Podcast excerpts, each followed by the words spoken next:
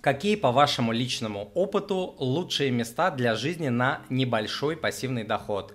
А, вы говорили, что вы много путешествовали и много где жили. Да, а, я жил и работал в семи странах и а, побывал в 175. И смотрите, понятие небольшой пассивный доход у каждого разное. Да? Для кого-то небольшой это 500 долларов, долларов, долларов, долларов, вот, для кого-то небольшой это 1000 долларов, для кого-то небольшой это 5000 долларов, вот, поверьте, опять же, по клиентам знаю, кто-то приходит и говорит, вот мне нужен хотя бы на небольшой выйти, там, тысяч десять а, долларов, в, ме- долларов а, в месяц, вот, и мне было бы счастье. Вот, это первый момент. А, следующий момент нужно понимать, что а, в одной и той же стране вы можете поддерживать очень разный уровень жизни. То есть в одной и той же стране, любой, Россия, Турция, Болгария, Испания, Португалия, Таиланд, Америка, Швейцария, Австралия, любую страну.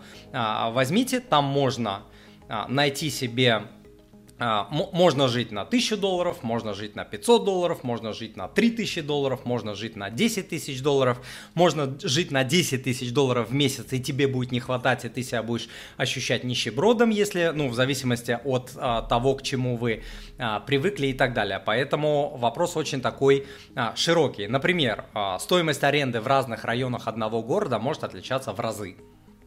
Просто в разы одну и ту же там квартирку, один, там, один плюс один или там однушку, двушку, неважно, в одном районе одного и того же города а, можете там снимать за 500 долларов, и в этом же городе можете снимать за 3000 а, долларов. Я условно говорю, все цифры условные, просто чтобы вы а, понимали.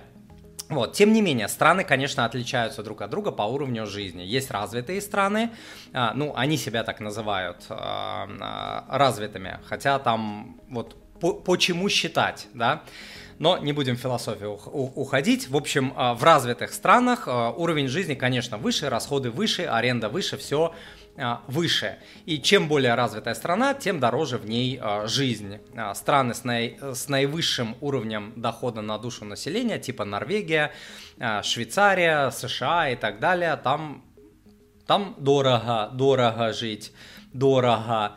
Вот, а, соответственно, в развивающихся странах, в менее развитых, дешевле а, жить. И а, вы можете вы можете найти менее дешевую жизнь, чем во всяких Америках и Швейцариях.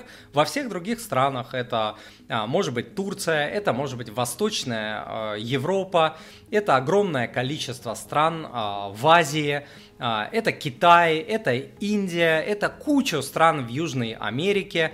А, пожалуйста, 100, 170 стран а, в вашем распоряжении, где вы можете жить дешевле, чем в развитых странах. Ну, может быть, 160 а, стран. Вот. А лучшие места, вот как вы написали, где лучшие места для жизни? Лучшие места нужно выбирать под себя. Кому-то Сербия, Болгария, Турция – это рай на земле, а кто-то плюется просто, фу, просто ад – ад, это не страна, это ад, никогда больше туда. А, ногой, все уроды, страна уроды, сервис уроды а, и так далее, поэтому нужно подбирать а, под себя и факторов, которые определяют, которые будут для вас определять лучшее, она не лучшее, хорошее, лучшее, хуже, таких факторов очень много.